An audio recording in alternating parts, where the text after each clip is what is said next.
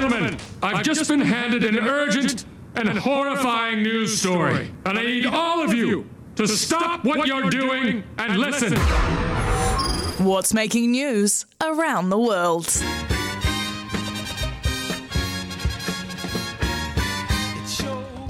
Let's find out from the man with a plan. It's all on the paper.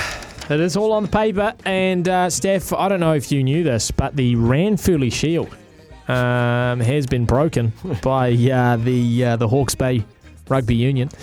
Uh, no, that's uh, if you haven't heard that story, you're living under a rock. Now, Drake.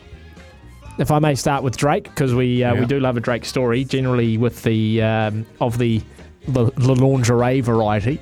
This one's a little bit different. Um, he was doing a sellout show in Miami. I think every show's a sellout for Drake. Um, and there was someone in the crowd who held up a sign. And Drake said, um, I got to read that sign. I got to read it out. I like that sign. Um, he stopped performing to ch- uh, to talk with the with the fan holding it up. And this is I'm just reading this off the I don't have the audio, but this this is what he said. He said, "My bro, right here. Uh, the sign says I spent all my savings buying tickets for my ex, but never mind, it's really her loss." Um, Drake said as he read out the sign, clearly shocked. The uh, rapper asked the individual if the ex had come to the gig with the concert goer, um, and the, the guy laughed and shook his head and said, "Nah, mate, I'm just here on my own." He said, What the F is wrong with her? You know what? She's going to feel real effed up because I'm going to give you 50 bands so you can flex on her tonight.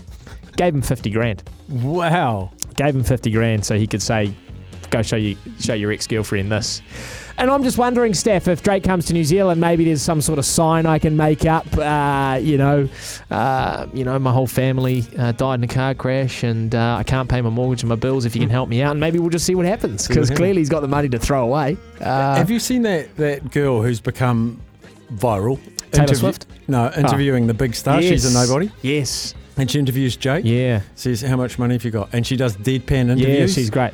It's so good. But a lot of controversy around that because she took it down. Hey, did you see that? No, I didn't see Yeah, so there was a lot of controversy. There were rumors circulating that she had an affair with Drake. Oh. Um, and the interview got taken down on all the platforms. oh, I watched it. Yeah. Well, but yeah, after, after like a week, she took it down. It's uh, very, very juicy. Um, but look, Drake, if you're listening, because I know you love SENZ and it's Kiwi for Sport, I wouldn't mind a little 50 grand, man, and uh, whatever sign it takes, I'm happy to happy, happy to create it. Now, did you see this? This actually took place this morning, but um, you might have seen a story about uh, the Falcons and the Jaguars in the NFL and they were part of a very cool initiative to deliver the NFL for kids uh, in a Toy Story animation. So the way this one worked is um, it was on ESPN Plus and Disney Plus, obviously owned by the same people, and the entire game was set in a digitally created universe of Andy's bedroom from Toy Story, and so they synced up what was happening on the field through obviously you know chips and data and all that sort of stuff to sort of little toys in the room, and they played the game of football, and it was commentated by Woody and Buzz and all that stuff for the kids, for the kids. awesome. Steph. It's fantastic. I did catch a bit of it, and it was awesome. It was like watching, you know, it was like watching a live game, but obviously in, in animation. Um, so TBC on if that's going to keep going, but that's that's the modern technology, and soon it won't be toys. It'll be, you know, you put on your VR headset, and you can take part in the huddle Yeah. and see what they're saying. the tight end. Yeah, you can make some calls.